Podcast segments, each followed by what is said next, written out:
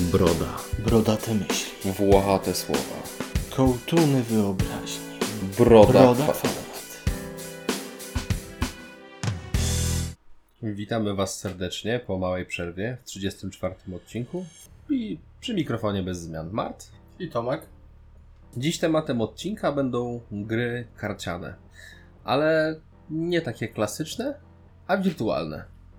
I też, żeby nie było tak prosto, zmiksowane z jednym dość popularnym ostatnio gatunkiem. Zwłaszcza w naszym gronie.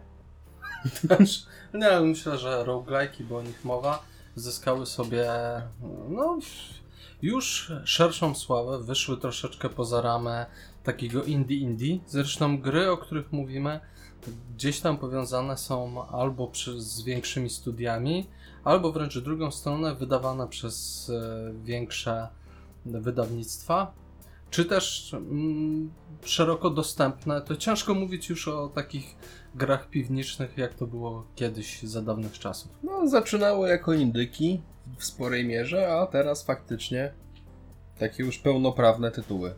Pewnie najpierw musielibyśmy sobie wyjaśnić, po pierwsze, co to znaczy indie, ale ja nie chcę chyba się za to brać w obecnej sytuacji. Natomiast y, też, o ile ka- gry karciane, to myślę, że łatwo sobie wyjaśnić. Mamy Mhm. karty, nie? A, ale jak wygląda u Ciebie kwestia roguelike'ów? Za co Ty masz roguelike'i? No, roguelike'i to są gry, w których rozwijamy się z gry na grę w sposób niewielki, natomiast rozwój ten bardziej znaczący w trakcie gry przepada po zakończeniu rozgrywki. No Okej, podoba mi się ta definicja, no bo w gruncie rzeczy e, ważne jest, że coś przenosimy z rozgrywki, Ale niewiele. ale niewiele. Chociaż jak się zastanowić, to w tych grach, które będziemy omawiali, jednak ma to duże znaczenie. Może więcej. Może inaczej, wolniejszy progres zauważalny w e, skali kilku gier, no bo jednak w trakcie jednego rana on jest bardziej zauważalny, szybciej, bardziej e, transparentny. Dobra, Mhm. to już bardziej. No i nie ma co ukrywać, że większość gier będziemy porównywać do gry, która chyba skradła nasze serca, a przy okazji jest najlepszym przykładem roguelike'a i to karcianego. Czyli mowa tu o Slay the Spire. Chociaż... spędziliśmy wiele, wiele Tak, godzin. tak, już chyba oboje mamy spokojnie setkę przekroczoną. Chociaż powiem szczerze, jedna gra z dzisiejszej listy ma potencjał dorównać. Na razie, póki co w moich oczach. No to rozkładając na czynniki pierwsze, co zrobił Slay? Slay przedstawił nam sytuację, w której mamy jakieś tam postacie, Mhm. które wysyłamy na jakąś tam przygodę, powiedzmy. Mamy rozgałęzione ścieżki, które wybieramy, w zależności od tego mogą się potoczyć inaczej losy naszej rozgrywki. Większość elementów tam zawartych jest losowych, nagrody, karty. Mhm. No i my musimy z tego wybierać, żeby uzyskać jakiś efekt, jakieś synergie, jakieś kombosy. No tak, I zazwyczaj na końcu jest e, boss. no zazwyczaj mamy jakieś tam elitki po drodze, kilku mniejszych bossów. Taki trzpień rozgrywki będzie chyba wszędzie bardzo podobny i finalnie na samym końcu faktycznie dochodzimy do największego bossa. Powiedzieliśmy już, jak mniej więcej wygląda ten rdzeń i on będzie bardzo podobny w każdym z tytułów, który będziemy omawiać. Mm, Natomiast y, ty grałeś w coś, w co ja jeszcze nie grałem. Tak, mowa tu o niedawnej produkcji naszego rodzimego CD Projekt Red. Gry, która pojawiła się znikąd. Nie kojarzę, żeby była jakaś jakoś szumnie czy zapowiadana, czy reklamowana. Nie, ja nawet pamiętam, że chyba mm, tydzień przed tym, jak ta gra się pojawiła, rozmawialiśmy o tym, że na chwilę obecną w Wiedźmińskim uniwersum to się chyba nic nie pojawi. Tak, ja, żeby zadać kłam tam, co sami mówiliśmy, to faktycznie wtedy pojawił się Gwint, Mac, Renegat. I trochę dziwna to produkcja jest. No ja powiem Ci, jak e, wspomniałeś mi o tym pierwszy, byłem bardzo e, zainteresowany, zwłaszcza, że to jednak Wiedźmin po pierwsze, po drugie bazujący na mechanice Gwinta, którego uwielbiałem e, w Wiedźminie trzecim. No i jak Twoje wrażenia? Po pierwsze jest to gra, która została wydana samodzielnie. Nie jest to moduł do Gwinta sieciowego, co Mhm. to już było pierwsze moje zaskoczenie. Drugie, że to jest w ogóle gra w innej skali niż wcześniej wydany Thronebreaker Wojny Krwi, który był grą dużą, był zapowiedzią pewnej serii, która niestety się nie udała, a tutaj ni stąd ni zowąd wyskoczył nam Gwint Mac Renegat. No i w praktyce jest to gwint sieciowy, czyli nie ten znany ci z Wiedźmina 3, tylko ten bardziej z dwoma Mhm. liniami po każdej stronie. Jest nieco zmodyfikowany. To, co chyba najbardziej uderza, to to, że gramy do jednej wygranej rundy, Okej. więc to sporo jednak zmienia. No to dużo zmienia. Ja pamiętam, że moja taktyka często opierała się na tym, że w pierwszej rundzie grałem często na przeczekanie, żeby przeciwnik wystrzelał się z kart, po to, żeby w drugiej i trzeciej mógł zadać takie dość siermiężne ciosy. No to tutaj nie masz takiej możliwości. Generalnie mamy ścieżkę podobnie jak w Slayu, tylko Mhm. żeby było inaczej. To jest w poziomie, a nie w pionie. O! Idziemy od lewej do prawej. Ale widać ewidentna inspiracja. Ktoś, kto to tworzył, nadzorował, no grał w Slay the Spire. No dobra, ale powiedz mi, czy to jest dokładnie takie przełożenie, w sensie droga rozwidla nam się na więcej niż trzy kierunki? Tak, i czasami Okej. najpierw ci się rozwidla na dwa, każde z tych dwóch rozwidla się na dwa albo trzy. Czyli rozumiem, czasami że... wracają do jednego punktu. Mhm. Ale jeżeli w pewnym momencie skręcę powiedzmy w lewo, to ta prawa ścieżka mi się poniekąd blokuje. Tak, Okej, pytam. Yy... to dosłownie jak w Dobra. No, mhm. I też podobnie jak w Slayu mamy po pierwsze jakieś e, eventy losowe, Mhm. mamy zwykłych przeciwników, mamy przeciwników tych mocniejszych mini-bossów, powiedzmy czempionów. Mamy też e, skarby, tak jak w Slayu były artefakty. I na końcu mamy e, bossa takiego poważniejszego. Dosłownie trzon jest zerżnięty całkowicie. No dobra, i powiedz mi, ile takich jakby segmentów, krain, poziomów musimy przejść, zanim dojdziemy do finalnego bossa? No i tutaj jest pewne zaskoczenie. Nie masz większej ilości krain, masz O. tylko jedną. Bo wiąże się to nieco z fabułą. A mianowicie gramy magiem Alzurem, czyli pierwszym twórcą Wiedźminów. Mhm. I w gruncie rzeczy nasza gra sprowadza się do tego, że zbieramy mutageny. Każdy boss zostawia nam mutagen, no i jakby końcowym efektem będzie stworzenie pierwszego Wiedźmina. I tu też kolejne zaskoczenie, niestety te dość negatywne. Spodziewałem się czegoś na miarę Thronebreakera, jeżeli chodzi o rozbudowanie fabularne. Tam ta gra stała fabułą. E, gra aktorska była świetna. Udźwiękowienie fantastyczne. A tutaj fabuła stanowi tylko i wyłącznie kontekst do tego, żebyśmy powtarzali te rany. Nic więcej. No gdzieś tam niby mamy jakieś zwroty akcji. No wielkim spoilerem nie będzie, bo na samym początku to się dzieje, że mamy pomocnicę, która po, w pewnym momencie po pierwszym udanym ranie umiera. I... No gdzieś to ma jakieś odzwierciedlenie mechaniczne, ale jeżeli ma być szczery, to wielki zawód. No to szczerze mówiąc szkoda, dlatego że sam koncept zarówno e, fabularny, jak i pomysł na właśnie maga renegata z ery powstawania Wiedźminów brzmi naprawdę cudownie. Mm, A jak sam feeling z gry? W sensie, czy podobnie jak w Slayu, że masz możliwość adaptowania się dość e, aktywnie do tego, co się dzieje w rozgrywce, czy częściej pojawia się jednak ten motyw, że trafiasz na jakiś klin nie do przejścia, przez to, że obrałeś jakiś konkretny kierunek rozwoju? Powiem przewrotnie, jest różnie i dziwnie. A, Ale jakby rozwijając to, przede wszystkim zaczynamy od tego, że mamy do wyboru e, chyba trzy talie różne. mhm. E, w, w ramach tych talii odblokowujemy nowych bohaterów. To, co różni się od zwykłego gwinta, to jeszcze taki dodatkowy element, jak to, że artefakty, które zbieramy, zostają z nami. One są albo w formie kart, albo od razu są od początku gry na stole. Mhm. Dodatkowym elementem jest magia.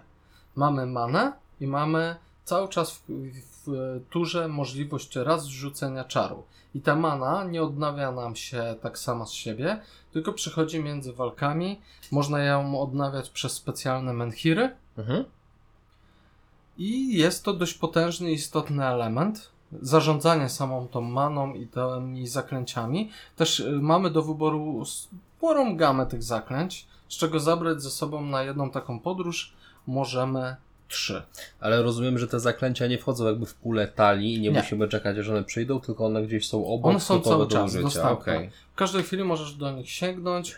No i tutaj też one potrafią być sytuacyjne, albo takie uniwersalne, typu zadaj ileś tam obrażeń, ulecz ileś tam swoją jednostkę. Albo przywołaj szczury o sile 1. Mhm. No tego typu rzeczy. Z tego co rozmawialiśmy, to mówiłeś, że z tą maną jest dość duży problem. Tak jak zazwyczaj w tego typu grach mamy największy problem z punktami zdrowia. E, tak tutaj e, no ta mana bardzo szybko się spalała, zaklęcia nie były najtańsze, a jak już powiedziałeś, jej odnawanie jest raczej kłopotliwe.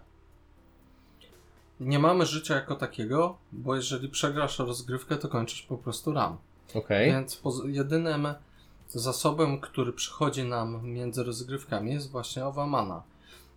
I tutaj pojawia się pewien zgrzyt, bo gra jest straszliwie losowa i Mhm. powtarzalna, jeżeli chodzi o przeciwników. I, I może się zdarzyć tak, i o dziwo zdarzało się to częściej niż bym chciał, że na samym początku rozgrywki dostaniemy kontrę na naszą talię. Co jest straszliwie upierdliwe i w gruncie rzeczy można zacząć e, podróż od nowa, nie ma sensu się zmagać, bo wygrać pewnie wygramy dzięki zużywaniu dużej ilości many, Mhm. ale przez to nie mamy co liczyć na to, że pójdzie nam dobrze w następnych walkach. Poza tym, ilość przeciwników. Ja co chwilę mam déjà vu, że walczę z tymi samymi. Rozegrane mam obecnie, żeby nie skłamać, 12 godzin i ja już nie mam ochoty wracać do tej gry. Ja widzę cały czas tych samych przeciwników, podobnych minibossów, nie widzę różnorodności. Jeżeli chodzi o dobór kart dodatkowych, e, nie ma ich aż tak dużo. Jeżeli chodzi o artefakty, one też nie są jakoś specjalnie ciekawe. No to to jest chyba dość duży problem grach w tego typu, bo no Slay, do którego pewnie będziemy odwoływać się wielokrotnie, e, tam cudowne było to, że jednak pula przeciwników, nawet jeśli zamknięta, to była duża. Łącznie z tym, że każdy miniboss gdzieś po drodze był losowany jeden z dwóch. E, Elitek nawet nie zliczę ile było. Jasne, to wszystko się powtarzało, ale biorąc pod uwagę jeszcze mnogość ścieżek, te gry w odczuwaniu zawsze były inne. A tu mam jednak taką, mm, takie poczucie, jakbym cały czas przychodził to samo, mierzył się z tym samym. Wtórność i powtarzalność towarzyszy nam non-stop. Jeszcze bardziej odczuwalny jest syndrom złego doboru karty albo artefaktu. Jeżeli Mhm. nam się nie trafi, to po prostu możemy zwijać manatki i zacząć od nowa. To jest strasznie niedobre w tego typu grach. No to zapytam Cię jeszcze o jedną rzecz, która myślę, że przy karciankach jest niezwykle istotna. E, Ty lubisz, jak jest tego mało, ja lubię, jak jest tego dużo, czyli mechanizm zarządzania talią, odchudzanie. To akurat jest. Mhm. W momencie, kiedy wygramy pojedynek, możemy sobie dodać kartę albo ją usunąć. I to Okej, jest bardzo fajne. albo dobieramy, albo usuwamy. Okej, okej, to myślę, że jest jakiś taki w miarę fajny złoty środek między e, takimi jak ja i takimi jak Ty. Tylko niestety ilość tych kart do dobrania jest bardzo losowa. Bardzo często te karty nie będą współgrały z naszą Mhm. talią. Em, Ja się zastanawiam w ogóle, dla kogo została stworzona ta gra. Bo ja, jako fan Wiedźmina, nie jakiś tam fanatyk Gwinta samego w sobie. No grałem w Gwinta, Mhm. podobał mi się i ten Wiedźminie i chwilę powiedzmy spróbowałem w tego sieciowego. Ale ja nie wiem, do kogo jest ta gra przeznaczona. Ci, którzy znają Gwinta od podszewki, no to będą tutaj znać wszystko, wiedzieć co, jak zrobić.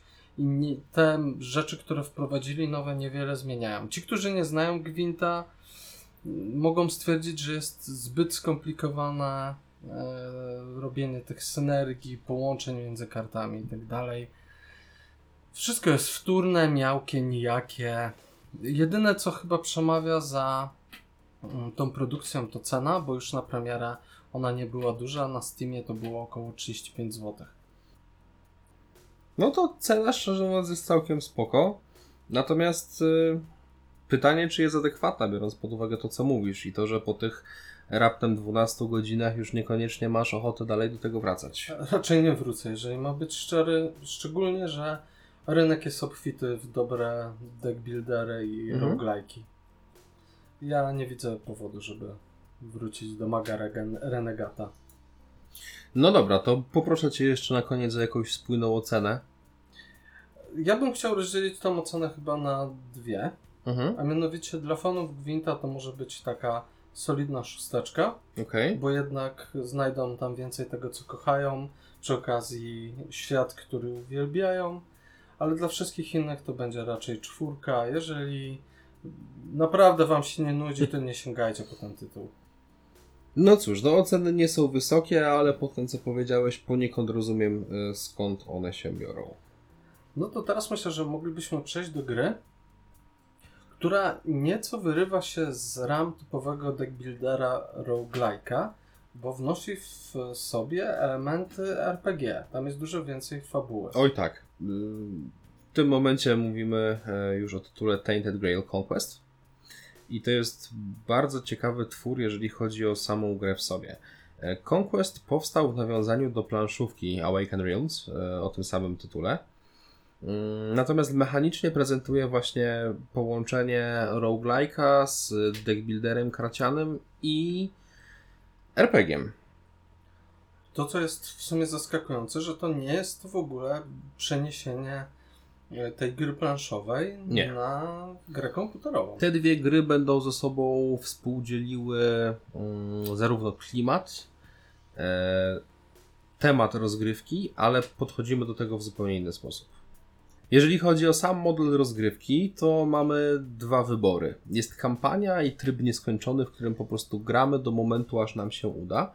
E, Natomiast coś, za to trzeba tą grę pochwalić na samym początku i uważam, że z wszystkich tych gier, które sobie dzisiaj będziemy omawiać, e, radzi sobie najlepiej, czyli jest to właśnie fabuła.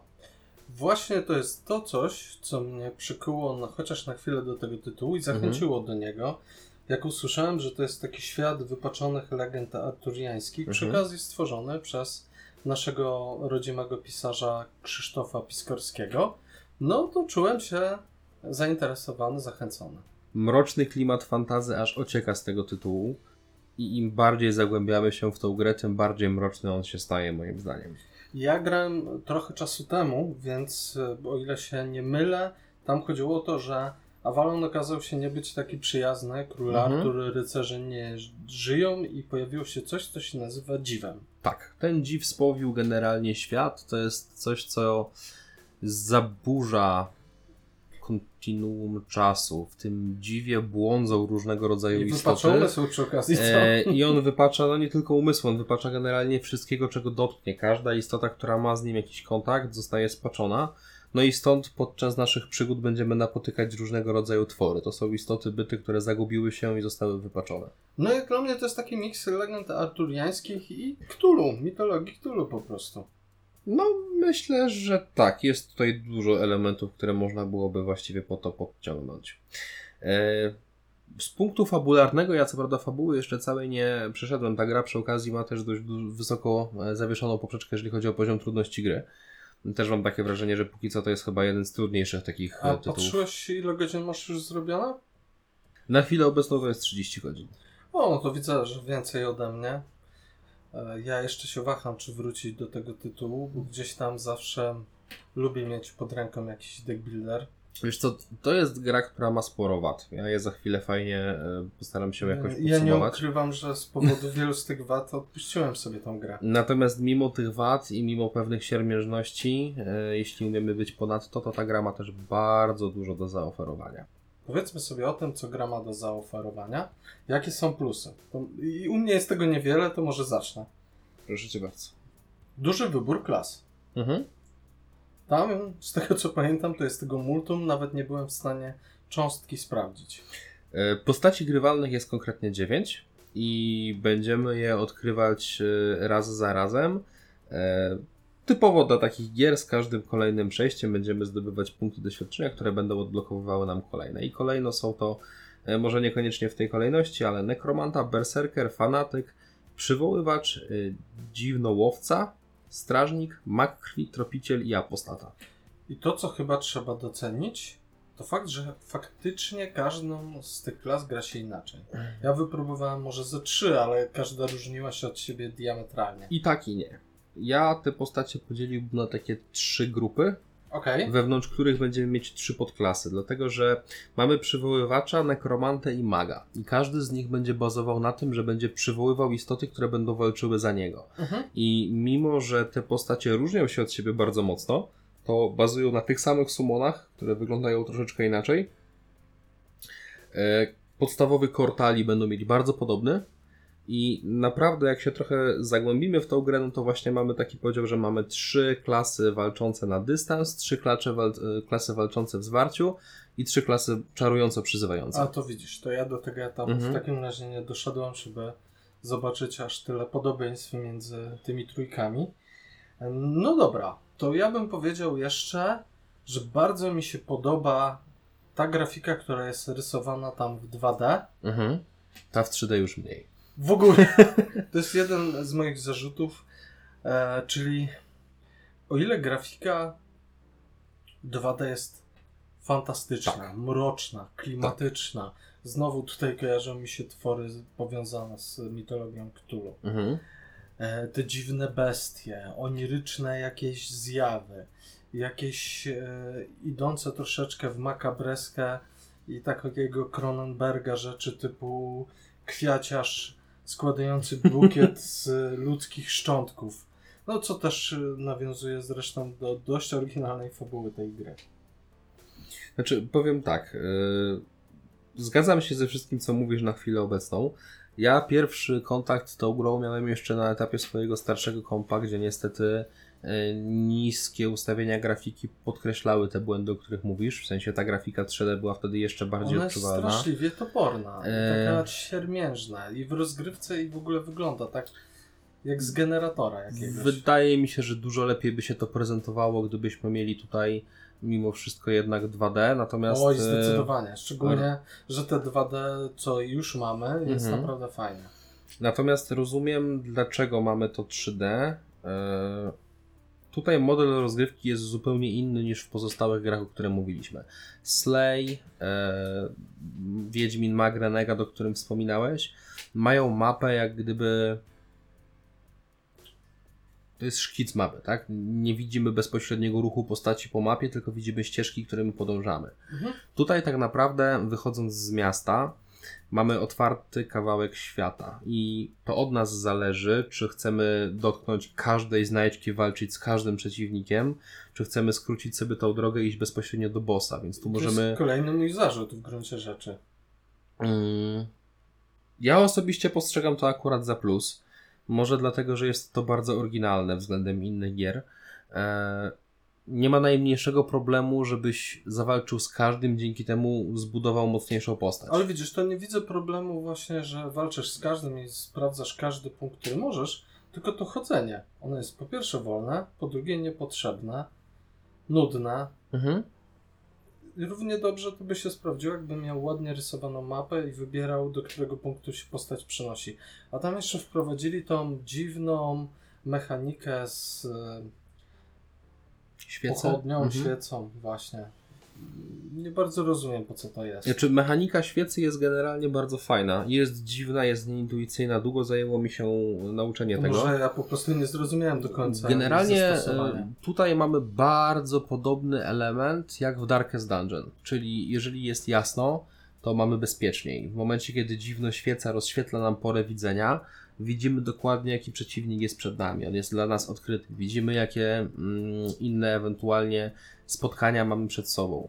E, Jednocześnie w walce bardzo często będzie nam to ułatwiało. No, jest mały wyjątek, jest na przykład taki potwór, on się chyba jakiś tam poszukiwacz światła nazywa, czy coś takiego, i z kolei jego moc wzrasta w zależności od tego, jak mocno pali się nasza świeca. Natomiast y, będą dochodziły nam bardziej pozytywne karty, których niezagranie nie będzie się dla nas wiązało z niekorzystnymi wydarzeniami, a zagranie będzie nas boostowało. Natomiast kiedy świeca się nie pali, no to po pierwsze walczymy trochę w ciemno. Widzimy, że przed nami jest przeciwnik, ale nie widzimy, kto to jest. Po drugie, te karty pasywne, które się pojawiają, w tym momencie będą już negatywne. To będzie na zasadzie stanie się coś złego, chyba że zagrasz tą kartę, czyli musisz zmarnować punkt akcji, żeby otrzymać zazwyczaj średni bonus, a karą jest niezagranie tej karty. Okej, jak to przedstawia, brzmi to znacznie lepiej niż wcześniej, jak, jak grałem i e, i miałem to przed No sobą. bo to absolutnie nie jest intuicyjne. Długo zajęło mi tego ogarnięcie, zobaczenie, zweryfikowanie tych niuansów. I ta gra niestety ocieka wieloma tego typu rzeczami. Ja myślę, że część moich minusów też wynika z tego, że nie zdążyłem ich jeszcze dobrze poznać i być może one gdzieś się tam wygładzą. To ja mam właśnie jeden jeszcze plus, który mi utkwił w pamięci, dotyczący trochę mechaniki i tego, co Mhm. powiedziałeś. Czyli jak walczymy, no to mamy ten niestety ohydny obraz e, postaci 3D stojących naprzeciwko Tak. siebie pod dziwnym kątem, z animacjami, które wołają o pomstę, pomstę do nieba. Ale dobra, pomijam to już. Nie będę się nad tym już znęcał. E, Ale mamy fajną mechanikę. Nie tylko mamy zasób, punktację mocy, to się chyba nazywa tak? Jeżeli... Mhm, tak, moc. Znaczy I- to się, za- przepraszam, nazywa zależności od postaci, ale... Mhm. No, mamy jakąś tam moc. Poza kartami, które mamy w swoim deku, czyli tu chyba są one zdolnościami, umiejętnościami postaci. Mhm. Właśnie trafiają się te karty dziwu, które e, zawsze, jeżeli ich nie wykorzystamy, dają nam jakiś negatywny efekt. A jeżeli wykorzystamy, no to czasami pozytywny, czasami taki niejednoznaczny. Gdzieś tam trzeba balansować w tym, kiedy bardziej zależy nam na tym, żeby tego efektu nie dostać, albo e, żeby wykorzystać, zbudować jakieś skombo z tego, co mam na ręce. No jeżeli chodzi o budowanie komp, to oczywiście możliwości będą nieskończone. E, Ja opowiem trochę więcej na przykładzie Tropiciela, bo to w sumie była klasa, którą skupiłem się najbardziej podczas rozgrywki. Ogólnie w tego typu grach ja zazwyczaj lubię tą postać, która ma możliwość budowania pancerza, ewentualnie unikania ciosów, no bo to też jest mm, no, zwiększający przeżywalność aspekt. Marty, jedno pytanie, czy Mhm. jak zawsze uruchamia się twoje zboczenie napychania talii jak największą ilością kart? Tak, I czy właśnie, czy to się sprawdza u mnie zawsze. w tej grze? Tak, ale widzisz, y, grając nawet tą samą klasą, mój kumpel zawsze wkurzał się na to, że on jak ma za dużo kart, to przestaje to być efektywne, jemu nie dochodzą właściwe karty. Ja po prostu mam błogosławieństwo starszych bogów, mi zawsze dochodzi to, czego ja potrzebuję, dlatego duża talia mi nie przeszkadza. Dl- Dlatego my jesteśmy zupełnie na innym wychyleniu tej amplitudy, bo ja częściej idę w stronę ograniczenia talii i zostawiania sobie jak najczęściej tych kart, które lubię, a ty napychasz swoją Mhm. talię po brzegi. Zupełnie dwa style rozgrywki. Ale no, oboje potrafimy na tym wygrywać, więc Kolejna chyba... rzecz, ty bardziej grasz defensywnie na wyczekanie i. Lubię to. atakujesz w odpowiednim momencie, a ja częściej gram ofensywnie, żeby jak najszybciej wykończyć przeciwnika. Zgadza się i myślę, że w takim razie postacie łucznicze były tu dla Ciebie dobrym wyborem. To może jednak powinienem wrócić i spróbować. Słuchaj, daj tej grze jeszcze chociaż 10 godzin. Może z moimi jakimiś drobnymi radami, ale jeśli nie podejdzie, no to. No dobra, przekonaj mnie. To może właśnie, właśnie masz szansę. Próbuj. Okej, jeżeli chodzi o samo rdzenie rozgrywki, Twoja talia będzie składała się z dwóch głównych rodzajów kart. E, w przypadku mm, Tropiciela, którym ja tutaj grałem, i tutaj w ogóle gratuluję doboru nazwy, bo Tropiciel kojarzyłby mi się z łącznikiem, a to jest ciężko zbrojny wojownik, który e, będzie bazował na tym, aby unikać obrażeń i dzięki temu z każdą turą będzie stawał się coraz silniejszy. On ma taką pasywkę, że jeśli nie otrzyma obrażeń, to z tury na turę o ilość procentowych będą wzrastały obrażenia, które on No zadaje. dobra, to nie jest coś, co mi się kojarzy z tropicielem. Absolutnie. Tropiciel jednak, ale to, to, to chyba dedeki wypaczyły mi tak mocno, że Łucznik. to jest typowo łowca. Mhm. Niekoniecznie łucznik, e, ale łowca, taki, który tropi, e, czy, czy ludzi, czy bestie. No to nie brzmi jak to.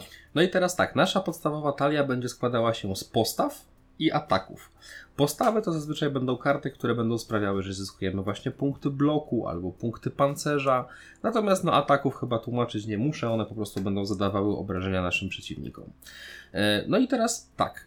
Z mechanika rozgrywki tej postaci polega na tym, że musimy na tyle zbudować sobie e, bloków, aby nie oberwać od postaci, a potem ładować w nie wokół. Czyli to, co powiedziałeś. Gram na wyczekanie, jak zdarza się To moment. postać idealna dla Ja ciebie. p- grając tą postacią potrafiłem czasem z dwie tury nie zaatakować wcale, ale nastakować sobie bonusów i potem pieprznąć z takim rozmachem, że jak gdyby szala przechylała się na moją stronę. Coś, co jest warte wspomnienia, to to, że każda postać będzie miała tutaj oprócz tego e, jeszcze swój własny licznik. I on będzie się aktywował w zależności od różnych czynników. W każdym razie zbieramy ładunki tam maksymalnie do 12 i one będą pozwalały nam na jakieś dodatkowe umiejętności. I to jest bardzo fajne. W przypadku łucznika na przykład on dzięki tym ładunkom będzie mógł wystrzelić dodatkowe strzały. E, Z tego co pamiętam, dziwny łowca dla przykładu wtedy może e, bardzo potężny, skomasowany atak wyprowadzić. U każdego to jest e, nieco w inny sposób. I teraz tak, w zależności od tego, jak budujemy swoją postać, będziemy mieli możliwość szukania różnego rodzaju synergii. To jest bardzo typowe. Na 10 i 20 poziomie zyskujemy różnego rodzaju talenty. I to jest coś, co będziesz kojarzył y, praktycznie z każdej tego typu gry. Dla przykładu, mm, na 10 poziomie może wpaść ci pasywka, że pancerz nie będzie już przypadał między turami. No bo to też jest y, bardzo przykładne, bardzo typowe, że pancerz, który sobie nazbieramy, on zostaje z nami tylko do końca Tak, w tury. rzadko której grze Tak. przechodzi między turami. No i mając już ten kor rozgrywki, chodzimy, walczymy z potworami, staramy się dobrać talię tak, żeby jak najlepiej nam pasowała. E, W przypadku tropiciela bardzo fajne jest to, że na pewnym etapie te postawy przestają być tylko defensywne, ale czasem zyskując pancerz, tudzież obronę, będziemy jednocześnie się boostowali, czyli Okej, czekamy, czekamy, boostujemy się i napieprzamy przeciwnika. Stuny, nie stuny, tych możliwości e, wyciągania komb jest po prostu nieskończenie wiele. może jednak w tej grze jest troszeczkę więcej niż widziałem po tych kilku godzinach. E, Wiesz co, no ja powiem Ci szczerze, Ty mówiłeś, że jest bardzo dużo klas postaci. Ja No, tak osobiście uważam, no jest ich dziewięć, to jest całkiem dużo, natomiast ja osobiście póki co grałem najwięcej tropicielem i troszkę jeszcze strażnikiem, to jest akurat już tutaj taki typowy łucznik. I mam wrażenie, że te dwie postacie bardzo mocno odbiegają od reszty. W sensie nie udało mi się jeszcze nigdy zrobić jakiegoś takiego bardziej udanego rana żadną inną postacią. Nawet jeżeli przywoływaczem udało mi się przejść całą grę, to to było takie trochę snucie się przez mękę. A te dwie postacie, mam wrażenie, są najbardziej dopracowane. I teraz sam nie wiem, czy to wynika z tego, że nie poznałem tych postaci odpowiednio dobrze, nie znalazłem odpowiedniego buildu, czy nie wszystkie klasy są przemyślane. Spokojnie, jeszcze 30 godzin i poznasz kolejne. Może tak być. Może tak być. No dobra, a mówiłeś, że dużo zastrzeżeń, dużo minusów dostrzegasz i wiesz dlaczego ludzie potrafią odpaść od tej gry. Przede wszystkim mam wrażenie, że do tej gry jest ogromny próg wejścia. Wiele rzeczy jest tutaj nieintuicyjnych. Wiele rzeczy musimy poznać Ja sami. bym powiedział, że tam rzadko co jest intuicyjne i wytłumaczone. Pierwsze kilka ranów tak naprawdę będziemy robić w kółko i to samo, dlatego że niejednokrotnie postacie niezależne, które ściągamy do swojej wioski, które pozwalają nam się rozbudowywać, dochodzą do nas bardzo powoli.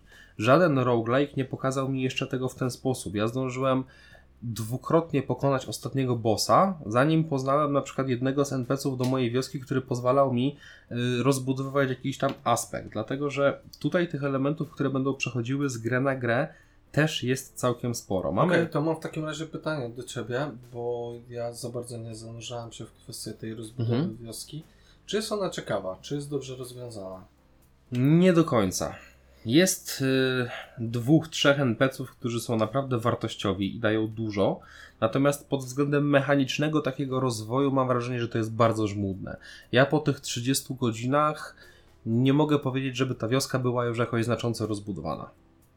Czyli wymaga dużej ilości grindu. Tak. Ta gra wymaga ogólnie bardzo dużej ilości czasu, grindu, zacięcia.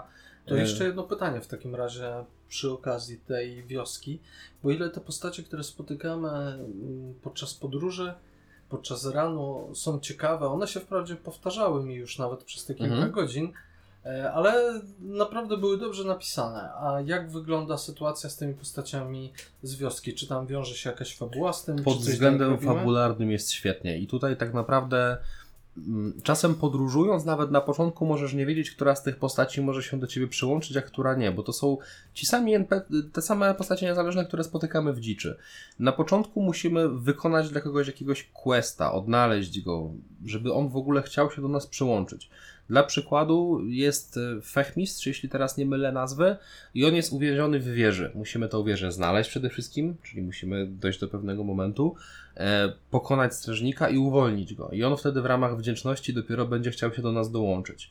Czasem możemy spotkać e, świecarza, który będzie gdzieś tam błądził po tym całym świecie i dopiero jak on do naszej wioski przyjdzie, to mamy możliwość kupowania większej ilości świec na początek, zwiększania ich zasięgu, zwiększania czasu ich trwania. Mhm. I też trochę takie średnie moim zdaniem w tym wypadku jest to, że pozyskiwanie niektórych surowców uzależnione jest od tego, czy wykonaliśmy jakieś zadanie, mm, albo czy posiadamy jakiegoś NPC'a. Dla przykładu, mm, wspomniany przed chwilą świecarz. Chodzimy z tymi świecami, no i chcemy je rozpalać z tego powodu, że one ułatwiają nam rozgrywkę. Ale na początku to jest po prostu światełko, które albo ułatwia, albo jego brak nam przeszkadza. A potem, kiedy świecarz do nas dołącza, to za każdą wypaloną świecę dostajemy jakąś część łoju, który staje się surowcą, walutą w tej grze. Okej, czy jeszcze możemy to wykorzystać w jakiś sposób? Tak, i w ten sposób pojawia nam się tak naprawdę y, korelacja z bardzo dużą ilością NPC-ów, bo na przykład Kowal, u którego możemy kupować runy, w trakcie łączenia run zdobywamy runiczny pył, za co znowu będziemy mogli coś tam u niego rozwinąć. Brzmi to trochę skomplikowanie. E, tak, ogólnie jest tych surowców naprawdę dużo i wydaje mi się, że ta gra daje nam ogromny wachlarz możliwości, ale pełni jego poznaniu jest bardzo żmudna. Tylko nie wszystkim da szansa, Nie. żeby poznali. Nie. Ja nie ukrywam, że odpadłem głównie przez tą toporność grafiki, to powolne chodzenie po tej mapie świata. Wymęczyła mnie ta gra. I coś, co jest bardzo niestety podobne do Wiedźmina, o którym wspomniałeś, bardzo łatwo możemy napotkać tutaj na kontrę. Dla przykładu, na postaci tropiciela, o którym już wspomniałem, tam zwłaszcza na początku budowanie odpowiedniej ilości bloku, aby nie dostać tych obrażeń jest trudne. Z czasem oczywiście z doborem talentów staje się to prostsze, bo no, dostajesz je na zapas, dostajesz je za coś, dostajesz za zagranie konkretnej ilości kart, albo za zagranie tylko trzech kart, ale na początku możesz trafić na przykład na przeciwników, gdzie każdy będzie atakował słabo, ale wielokrotnie. I poblokowanie tego wszystkiego no, nie zawsze będzie takie proste. No dobrze, to w takim razie e, czy chciałbyś jeszcze coś powiedzieć przed podsumowaniem? Coś tak. ci tam leży Chciałbym, na sercu? chciałbym jeszcze wspomnieć o jednym ogromnym plusie, który tą grę winduje u mnie o jedną, jak nie półtorej oceny do góry. No to da. Muzyka. Muzyka Okej. w tej grze jest tak genialna, że ja mogę jej słuchać przy innych grach, w których ona jest słaba. Zdarza mi się ją wykorzystywać przy sesjach. Zdarzało mi się jej nawet słuchać w pracy po prostu jako tło do tego, co robię. No dobra, to jakbyś ją określił, jakbyś spróbował nazwać, co to za rodzaj muzyki? Ja bym powiedział, że to jest taki tantryczny ambient. On jest bardzo powtarzalny, bardzo przywodzi na myśl motyw właśnie słowiański, ale ma przepiękną głębię. Chyba będę musiał jeszcze raz przesłuchać. Polecam przy okazji grania, wiesz? E, no nie powiem, że trochę mnie zachęciłeś. Trzeba przebrnąć. może jeszcze powinienem dać szansę tej grze. Uważam, że warto. Ta gra na pewno nie jest genialną, na pewno nie będzie najlepszą, którą dzisiaj omawiamy, ale jak tego nie mówię, to sam nabrałem ochoty, żeby spróbować jeszcze strzelić rano albo dwa. No to jeżeli mielibyśmy ubrać te nasze zarzuty w ocenę, to jaką byś wystawił? Ja dałbym siódemkę mimo wszystko. Gra bardzo stara się nas zniechęcić do tego, żebyśmy w nią grali, ale jak już przebrniemy przez tą nieprzychylną skorupę, e, to warto. No ja po 10 godzinach muszę wystawić piątkę, ale to ze względu na to, że chyba nie poznałem po prostu głębi tej gry. Tak jak mówię, ona jest skrupulatnie ukryta przez twórców. Oni nie chcieli, żeby ludzie grali w grę. Chciałbym, e, chciałbym w gruncie rzeczy, żeby twórcy właśnie tego typu gier, które robiły coś ciekawego, które mają jakiś pomysł na siebie, żeby dalej to rozwijali, żeby właśnie stworzyli kolejną grę, która pominie te mankamenty i wyo, jeszcze tak bardziej wyodrębni, czy wydobędzie to złoto, które tam tkwi. Więc liczę na to, że kolejna gra to będzie coś, w co wsiąkniemy na długie godziny. Oby, bo oboje uwielbiamy tego typu mechaniki, więc to ewidentnie, przynajmniej w naszym przypadku, jest droga do sukcesu. No to chyba teraz przejdziemy do perełki i zwieńczenia e, naszego odcinka, a mianowicie gry z pozoru z pozoru niepozornej, jakkolwiek by to nie brzmiało. E, Mowa o Banners of Ruin wydawnictwa i tutaj też mi się podoba nazwa wydawnictwa Goblins Publishing. Czyli to są ludzie, którzy są znani z wydawania gier typu Hero Hour. To gra taka herosopodobna, co wyszła w podobnym czasie jak Songs of Conquest, którą omawialiśmy. I tutaj cię pewnie zaskoczę. e, Do tego wydawnictwa należy Ozymandiasz, którego O. mi polecałeś do sprawdzenia. Obecnie jest otwarta beta takiego go na liście. 4X. E, Tak, więc pewnie jeszcze wrócimy do e, tego wydawnictwa. Natomiast deweloperem, i tutaj też mi się nazwa bardzo podoba, jest Montebero. Szczególnie, że niedźwiedzie są może nie motywem przewodnim, ale gdzieś mocno występują w Banners of e, Ruin. No dla mnie póki co są motywem przewodnim. Okej, grasz głównie niedźwiedziami. Tak wyszło. No, rogalik karciany z elementami zbierania drużyny, dodatkowo z elementami taktyki. E, Starcza, jeżeli chcemy przejść po prostu grę, no to na około 18-20 godzin. Ale jak ktoś lubi, to podbijanie wyzwania, czy przychodzenie z jakimiś nowymi elementami, to bez problemu można grać też znacznie dłużej. Ja przede wszystkim chciałbym pochwalić tą grę w pierwszym kontakcie za totalne przeciwieństwo poprzedniego tytułu, czyli łatwy, stosunkowo łatwy próg wejścia. Ta gra idealnie nadaje się do tego, żeby polecić komuś, kto z karciankami, roguelike'ami może nie miał aż tyle do czynienia. Po pierwsze, fabuła jest tam akurat kontekstowa, ale jest powiedzmy w Mhm. miarę tam przyjemna. Przedzieramy się przez uliczki średniowiecznego miasta, Gwiazdy Zarannej. E, Ona jest pełna antropomorficznych zwierząt, które są zarówno naszymi sojusznikami, Mhm. przeciwnikami. No i chcemy zmierzyć się z kapitanem Straży Miejskiej. W tle mamy jakąś zemstę za nasz klan. No, w sumie nic wyszukanego. Ale jak zwykle w tego typu grach, yy, no może, może jest, poza Tainted mm. Grail, fabuła nie jest aż tak istotna. No i mamy piękną, rysowaną grafikę 2D. Oj tak, grafika tutaj to jest kolejny ogromny plus. Nie dość, że ona, e, no tak jak powiedziałeś, opiera się głównie na mm, antropomorficznych postaciach, czyli czy to niedźwiedź, łasica, mysz, wilk. No tak, na początku mamy właśnie Mhm. mysz i niedźwiedzia jako naszych towarzyszy. Ale coś, co moim zdaniem jest bardzo warte podkreślenia, to to, że to nie są takie cukierkowe zwierzęta. To są zwierzęta, które bardzo mocno widać, często są gdzieś przetyrane. Odciśnięte Brudne. piętą. No. To jest taki świat, który mm, puszcza do nas lekkie oko. On nie jest do końca poważny, no bo to są jednak y, postacie zwierzęce, ale jednocześnie widać, że ten ich świat y, nie jest najprostszy, najczystszy. To nie jest no baśni. Jest to jednak e, taka albo mroczna baśń, Mhm. albo jednak moglibyśmy to określić jako dark fantasy. Nie rozumiem dlaczego niektórzy twierdzą, że jest podobna do Darkest Dungeon. No ja się w jednym e, podcaście nawet spotkałem z informacją, że podobno nawet twórcy sami by chcieli, żeby ta gra była porównywana zarówno do Slay the Spire, jak i do Darkest Dungeon. Pewnie nie poruszałbym tego, gdyby nie e, twoja partnerka, która Mhm. widząc grę Tak, stwierdziła, tak. że widzi Darkesta w tym. Znaczy, wiesz co, starałem się nad tym trochę kontemplować, jak tak się bardzo, bardzo, bardzo na siłę starałem, to znalazłem parę podobieństw, ale te gry są od siebie za bardzo różne. Mm, No to chyba możemy się zgodzić jednak, że poza jakimś tam zarysem klimatu i rysowanej grafiki to jednak nie jest nic podobnego. Znaczy, no ja ewentualnie zwróciłbym tylko uwagę na takie jedno w miarę oczywiste porównanie. W większości e, tego typu gier sterujemy jedną postacią. Rzadko mamy większą ilość istot w swojej drużynie. No okej, może w Tainted Grailu może, mogliśmy przywoz- przyzywać istoty i to może być jakaś namiastka. Tutaj faktycznie mamy drużynę, którą ekwipujemy, tutaj faktycznie mamy drużynę, która osobno zbiera poziomy, umiejętności, które potem są składową naszej talii. Nie, to, to w sumie jak Bardus Gate, bo masz towarzyszy podróży, tak? No właśnie faktycznie chciałem powiedzieć, podobne. że to jest jedyne podobieństwo, ale pytanie, czy to wystarczy, żeby Nie. stawiać to obok Darkesta. Powiedziałbym, że nie. No ja też powiedziałbym, że nie. Ale to, co za to wspomniałeś, bardzo istotna rzecz, nie mamy jednej postaci, a wręcz Mhm. przeciwnie.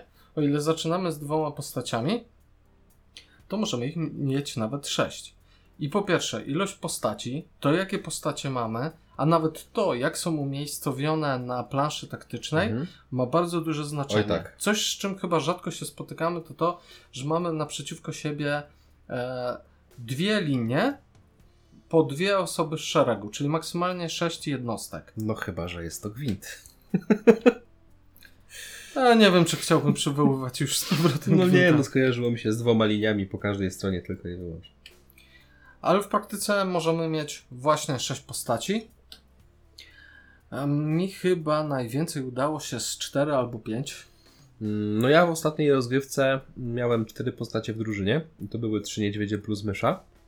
I szczerze mówiąc, chętnie dopchałbym sobie więcej, bo bardzo mi się podoba. Że ja nie tylko kart lubię mieć za dużo na stole. Postaci też będę starał dziwi? się tutaj brnąć w opór. Czyli rozumiem, że celujesz ten achievement z e, kompletuj drużynę Powiem sześciu Ci tak, ja już bym go miał. Przy ostatniej karczmie absolutnie było mnie stać, żeby nająć więcej postaci. Gdyby nie to, że mój misiek, który stoi z przodu, czerpie duże korzyści za to, że jest sam w linii, to już bym miał szóstkę. Generalnie każda z tych postaci może awansować w ramach e, jednego przejścia gry, ale również poza nim i dzięki temu odblokowujemy nowe karty i Mhm. nowe zdolności rasowe. Każda postać ma swoją zdolność aktywowaną. Dodatkowo awansując dostaje też zdolności pasywne i nowe zdolności w kartach, które tylko ona może wykorzystać. To Mhm. jest też coś, co rzadko spotykamy. I mamy dwa zasoby. Jeden to jest wytrzymałość, który wykorzystujemy do większości chyba kart. Tak, zdecydowana większość będzie kosztowała nas właśnie wytrzymałość. I siła woli do kart specjalnych i aktywowania zdolności rasowych. I to też jest ciekawe, że musimy e, na przykład awansując postaci decydować, czy dostajemy dodatkowy punkt siły woli, czy wytrzymałości, gdzieś tam balansować Mhm. między tymi kartami, ich ilością, ich kosztem, który dobieramy. Tak, przy, Bardzo mi się to podobało. Przy awansie zawsze, tak jak mówisz, mamy możliwość e, rozwinięcia jednego z tych dwóch parametrów i oprócz tego dostajemy właśnie albo talent, e, albo karta taktyki. Świetna sprawa. E, Dodatkowo jeszcze, żeby podkręcić atmosferę, mamy możliwość wybierania uzbrojenia i pancerza, co jest super i rzadko kiedy spotykane w tego typu grach. Wprawdzie za dużo miejsca na to nie ma, bo tam raptem na każdą rękę Mhm. plus jeszcze Pancerz. pancerz. ale i tak sprawdza się to wyśmienicie. Możemy dozbroić e, jak chcemy naszych e, towarzyszy. Zarówno dwie bronie jednoręczne, jedną dużą, miecz Mhm. i tarczę. Możemy założyć jakąś ciężką zbroję, możemy lekką, możemy jakąś zbroję dziwną, mającą bardzo specyficzne efekty. No, tych wszystkich efektów płynących z uzbrojenia jest naprawdę mnóstwo. E, nawet jeżeli znajdujemy dwie zbroje, które pozornie wyglądają tak samo, ja się na to naciąłem, że wylosowało mi trzy zbroje o identycznej grafice, a jak się wczytałem, to się okazało, że każda z nich daje Ta nieco jedna inny jest bonus. wspaniała, inna Mhm. jest w ogóle czymś innym. No tutaj minus, że mogłyby się czymś faktycznie wyróżniać. Ale sam fakt, że te bronie, a nawet te, które przechowujemy, nie używamy ich na żadnej Mhm. postaci, są naszymi kartami w deku, to jest, I mogą mieć Coś- zastosowanie, mimo że Tak, tak, teoretycznie nie możemy ich zagrać. to jest fantastyczne. W ogóle są postacie, które mogą zagrać. Mhm. Mo- możemy zrekrutować sobie wilka, który może wykorzystywać bronie zarówno innych, jak i te, które nawet nie jest, e, w które postacie nie są wyekwipowane. Poza tym jest dużo istotna mechanika odrzucania kart. Tak.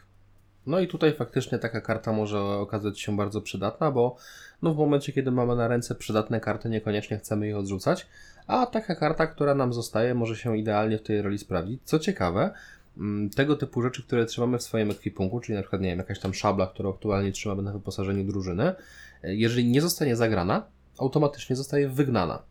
Bo tutaj też chyba warto zaznaczyć, że mamy takie e, trzy podstawowe mechaniki. Karta może zostać odrzucona, czyli po prostu trafia na stos Mhm. kart odrzuconych. Może zostać wygnana, czyli trafia do puli kart, które nie wrócą już w ramach tej rozgrywki, albo może zostać zniszczona. I wtedy przemienia się w kartę zniszczenia, która ma bardzo wywrotny, nieprzewidywalny efekt. I żeby było jeszcze troszeczkę więcej skomplikowania, to inaczej efekty te działają podczas walki, a inaczej podczas podróży. Tak. Karty zniszczone na szczęście podczas walki normalnie nam Mhm. wracają, ale jeżeli zniszczymy kartę w podróży przez jakiś, jakieś wydarzenie, jakąś sytuację, to wtedy jest to stałe. Największym chyba plusem dla mnie w tej grze jest to, że mm, o ile jestem przyzwyczajony, że szukamy komb między kartami. To jest dość oczywiste, tak? Jakaś karta będzie kombiła się z drugą, może nawet z większą ilością. E, Dla przykładu, bo jak zwykle ja uwielbiam budować górę pancerza, A to ci e, mamy kartę, która pozwala skopiować pancerz przeciwnika, czyli jeśli A, i przeciwnik ma... tutaj, przepraszam Cię, Mhm. ważna rzecz, o której mówiłeś przy Tainted Grail. Tak. Pancerz przechodzi między To jest tlami. cudowne. Kontynuuj. W Tainted Grailu musiałem mieć na to osobny talent, tutaj mam to od razu. Rozumiem, że to jest to, co trafiło w Bardzo. usta. Dlatego mówię, że niedźwiedzie u mnie wiodą prym póki co.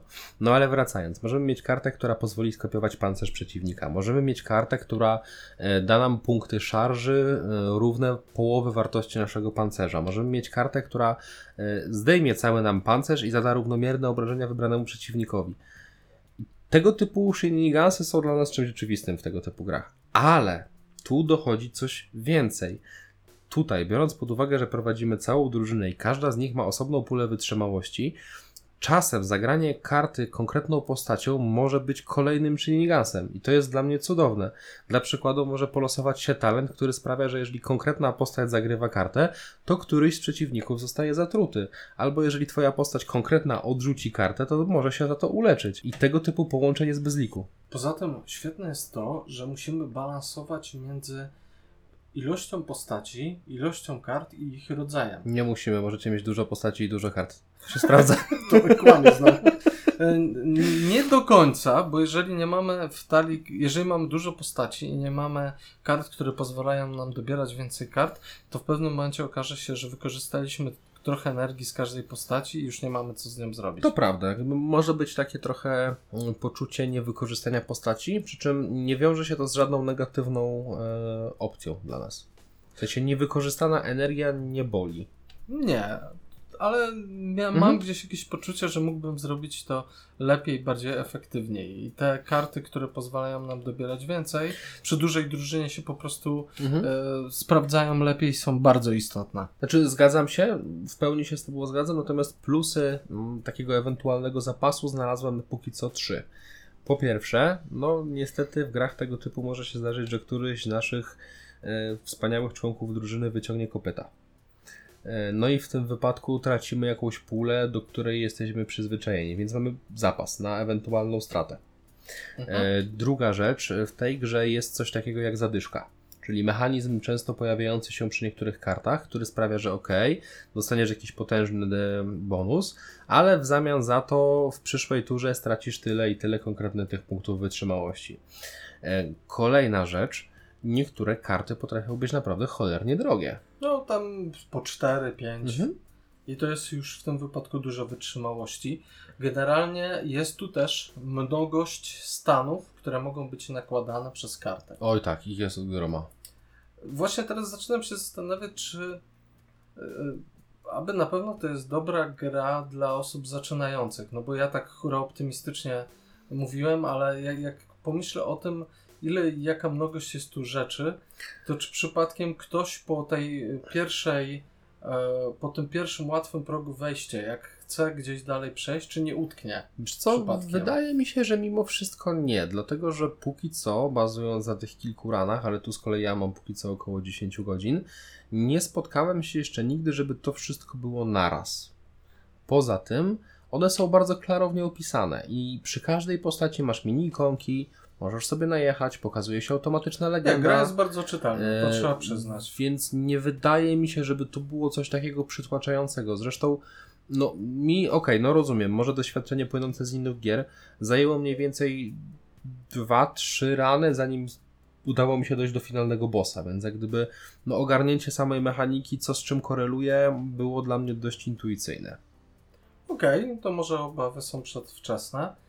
Y, Kolejne skomplikowanie przychodzi z tym, że karty zdolności, które mamy w deku i karty broni możemy używać tylko i wyłącznie tymi postaciami, Oj, do tak. których one należą. I To, tu... to kolejna komplikacja. Tu trzeba bardzo rozsądnie zagrywać karty, bo ja już się złapałem kilkukrotnie na tym, że mimo, że mam dużo, du- dużą drużynę, dużo punktów wytrzymałości, zagrałem jedną postacią coś, zagrałem drugą tą samą postacią jakąś inną kartę i nagle brakło mi na coś, co byłoby witalne. Więc trzeba jednak trochę się zastanowić, yy, dobrać odpowiednie karty do odpowiednich członków drużyn, zwłaszcza, że tak jak powiedziałeś, niektóre będą mogły być zagrane tylko przez konkretne z nich. Ze względu na to, że mamy dużo postaci do odblokowania, bo na początku dostajemy niedźwiedzia, mysz, Mhm. to potem jeszcze dochodzą nam e, zając, czy też królik, nie pamiętam jak Kolejno jest nazwana. łasica, wilk, Wilk, zając i Bóbr. bóbr. Mhm. I każda reprezentuje zupełnie inny typ rozgrywki, a przez to, że możemy je łączyć, to kombinacji mamy bez liku. Przykładowo, niedźwiedź ma specjalną zdolność, która pozwala mu ściągać z siebie stany, co jest super. Mhm. I jeszcze przekształcić te zdjęte stany w punkty pancerza. Mysz pozwala nam zdobyć więcej szarży, a szarża zwiększa zadawane obrażenia przy następnej Mhm. karcie ataku. Mamy zająca czy też królika, to już jeszcze nie ustalone, e, który pozwala zostawiać e, pułapki za przeciwnikiem, znaczy w pustych polach, Mhm. gdzie stoi przeciwnik. I jak przesuwamy ich kartami, to doznają obrażeń. Poza tym jest strasznie mobilny. E, Mamy jeszcze Bobra, który stawia barykady, które chronią naszych towarzyszy. Mamy Łasicę, która potrafi wyjmować ostrza, które powodują krwawienie. No jest tego sporo. A i jeszcze Wilk, który potrafi używać broni albo tych, które nie są na wyposażeniu, albo które znajdują się na wyposażeniu innych naszych postaci. Do tego każda ma właśnie indywidualne karty zdolności. Jeszcze dochodzą pasywki, które możemy wybrać chyba co trzy poziomy, czy coś takiego. Jakoś, Nie pamiętam jak tam to tak. jest korelacyjnie, ale najpierw wybieramy jakby właśnie talent, potem pasywkę, no trochę tego jest. Więc ilość kombinacji jest naprawdę niesamowita i każde przejście gry może być inne, zupełnie innym Mhm. zestawem bohaterów. Ja mam do Ciebie tylko jedno pytanie, bo przy mojej liczbie ranów to jeszcze nie jest do końca dla mnie jasne i transparentne. Czy pula tych talentów, które nam się losują, jest indywidualna dla każdej rasy? Jeżeli chodzi o te talenty pasywne, Chodzi mi na przykład o tą właśnie fortecę, która sprawia, że co no to które... talenty pasywne. To one odblokowujesz je z czasem, Mhm. ale mogą trafić wszystkie postacie. Okej. Trafiłem czasami na tak jakąś postacią, co można w sumie uznać za minus, że miała do wyboru talenty pasywne, które niekoniecznie były dla niej przydatne, albo może po prostu Mhm. ze względu na to, jaki build obrałem, to jest, wynikało z tego. Okej. W tym momencie, jeśli pozwolisz, wtrąciłbym tylko y, jeden plus moim zdaniem w tej grze. Bardzo często w grach tego typu musimy rzeźbić to, co nam los da. Polosowałeś artefakt? Radź sobie z tym. Masz taką pulę kart? Zrób z tego coś. Ta gra już kilkukrotnie w trakcie mojej krótkiej rozgrywki dała mi możliwość zamienić, podmienić, zmienić talent, Mhm. który już wylosowałem. To też jest świetne. I to jest super. Nawet jak źle trafimy, Tak. albo okaże się, że źle wybierzemy, bo część tych zdolności przy awansie jest, będzie miało duże znaczenie z tym, jakie karty mamy. Mhm. Nagle może się okazać, że przyszłościowo wybieramy coś i nie trafiamy na to. I właśnie gra pozwala nam, tak jak powiedział Mart, e, zrobić podmiankę. I to jest myślę kolejny plus, zwłaszcza dla e, takiego podejścia user-friendly. Niekoniecznie jesteśmy w stanie definitywnie zepsuć którąś postać. To, o czym mówiliśmy przy okazji Magara Negata, na Mhm. co ja narzekałem bardzo mocno, czyli czasami zwijamy manatki i do widzenia możemy zaczynać od nowa. Tu nigdy nie miałem takiego poczucia. I nigdy nie zacząłem gry od nowa, y, dopóki na przykład ktoś mi nie umarł. Już wtedy czasami może się zdarzyć, że nie ma sensu grać dalej. No chociaż paradoksalnie jeden z moich bardziej udanych ranów był wtedy, kiedy padło mi 3 czwarte drużyny, została mi jedna myszka.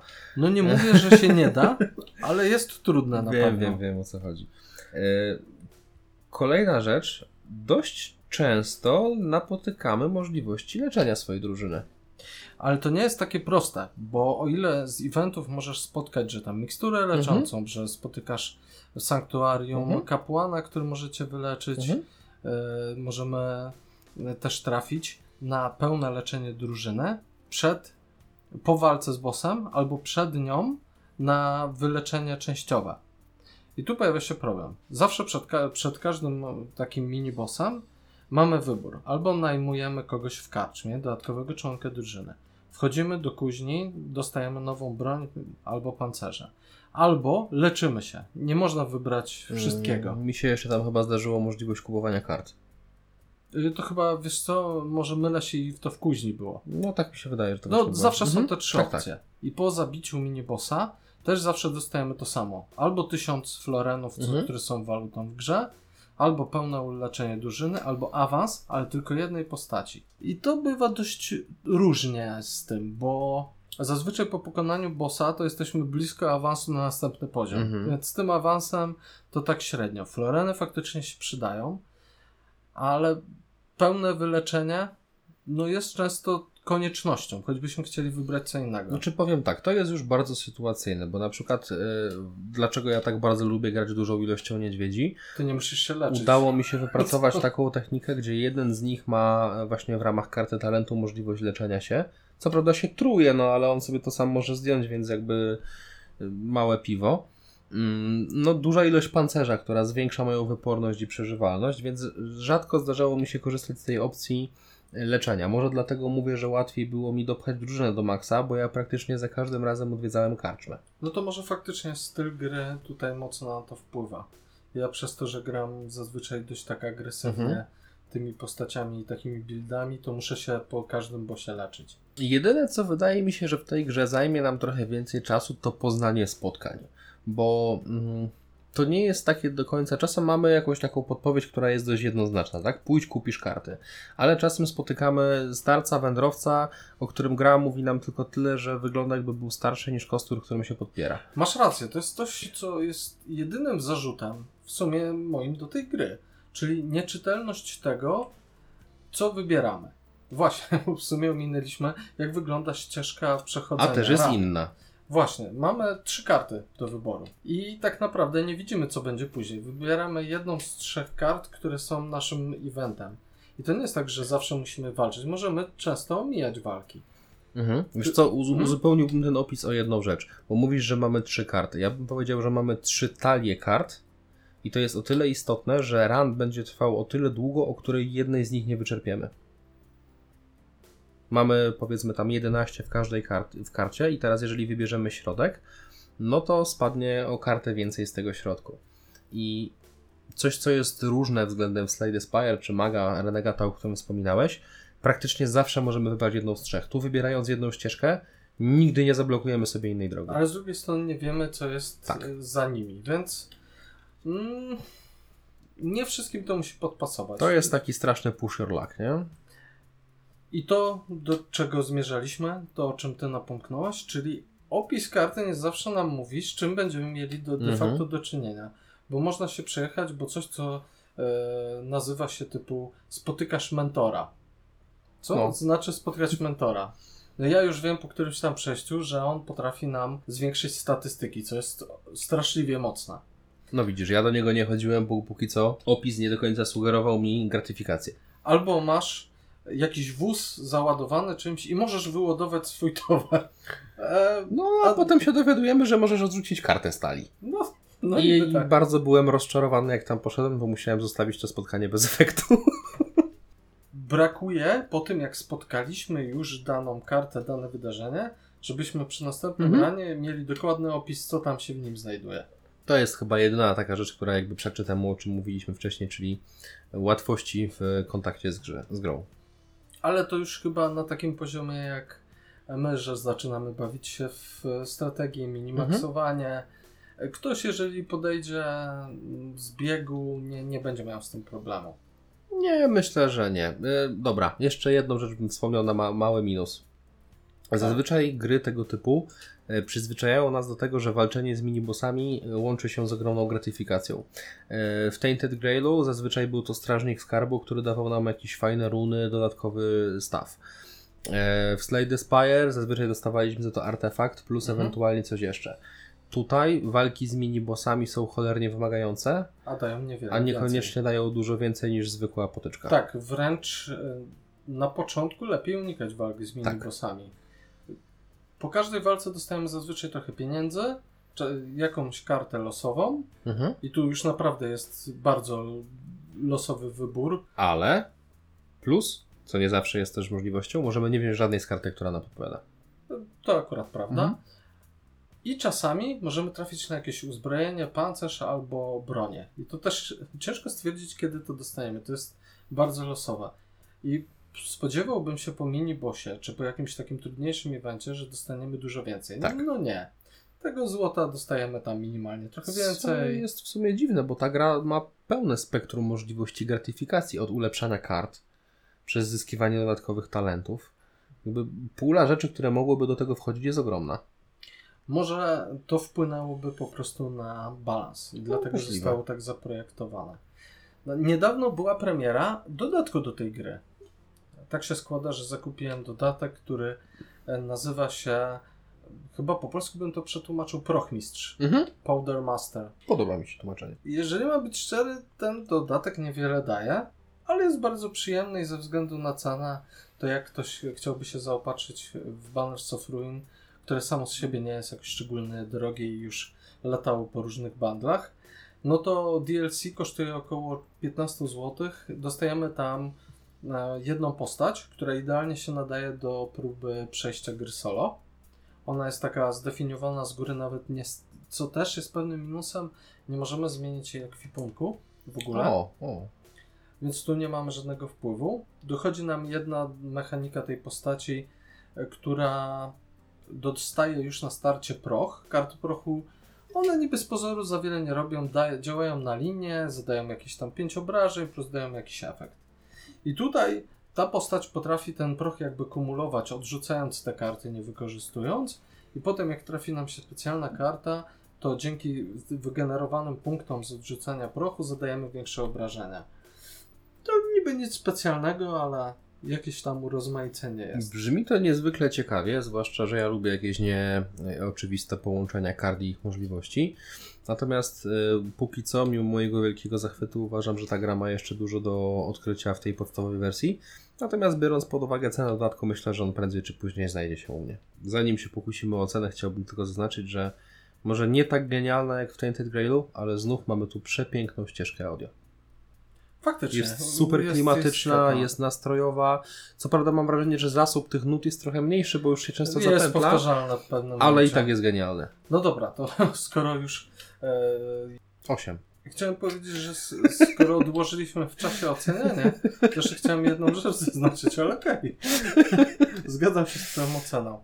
To, co chciałem powiedzieć, to kwestia animacji. One są bardzo minimalistyczne, ale przez to, że jakie są szybkie, tak samo jak szybko Mhm. działa wykładanie kart, to jest trochę jak w Slay the Spire, że robimy to szybko, intuicyjnie. Jest A Tak, super. o, to, o czym zapomniałem przy okazji Gwinta, to jest to, że tam animacji jest trochę więcej i one są wolne.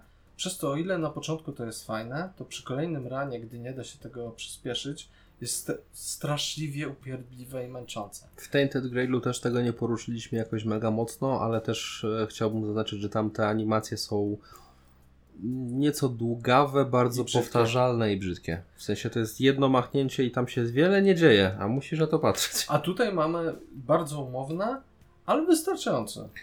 Tak, ale tutaj też mam takie wrażenie, że w Tak, zależności e, od zagrywania Zrobiłem kart... to osiem. No dobrze, 8 spalaj. na 10. W zależności od zagrywanej karty te animacje też się różnią, czyli mimo prostej grafiki mamy tych animacji większą pulę. 8. 8. Polecamy Wam Banners of Ruin, bo to fantastyczna gra. Tainted Grail to myślę, że chyba dla tych, y, którzy naprawdę zjedli zęby na tego typu grach, e, Maga Renegata niekoniecznie. Dokładnie tak. I tym e, chyba optymistycznym akcentem zakończymy dzisiejszy odcinek po e, naszej dłuższej wakacyjnej przerwie. Przy mikrofonie, jak zawsze, byli dla Was Mart? i Tomek. Trzymajcie się, cześć.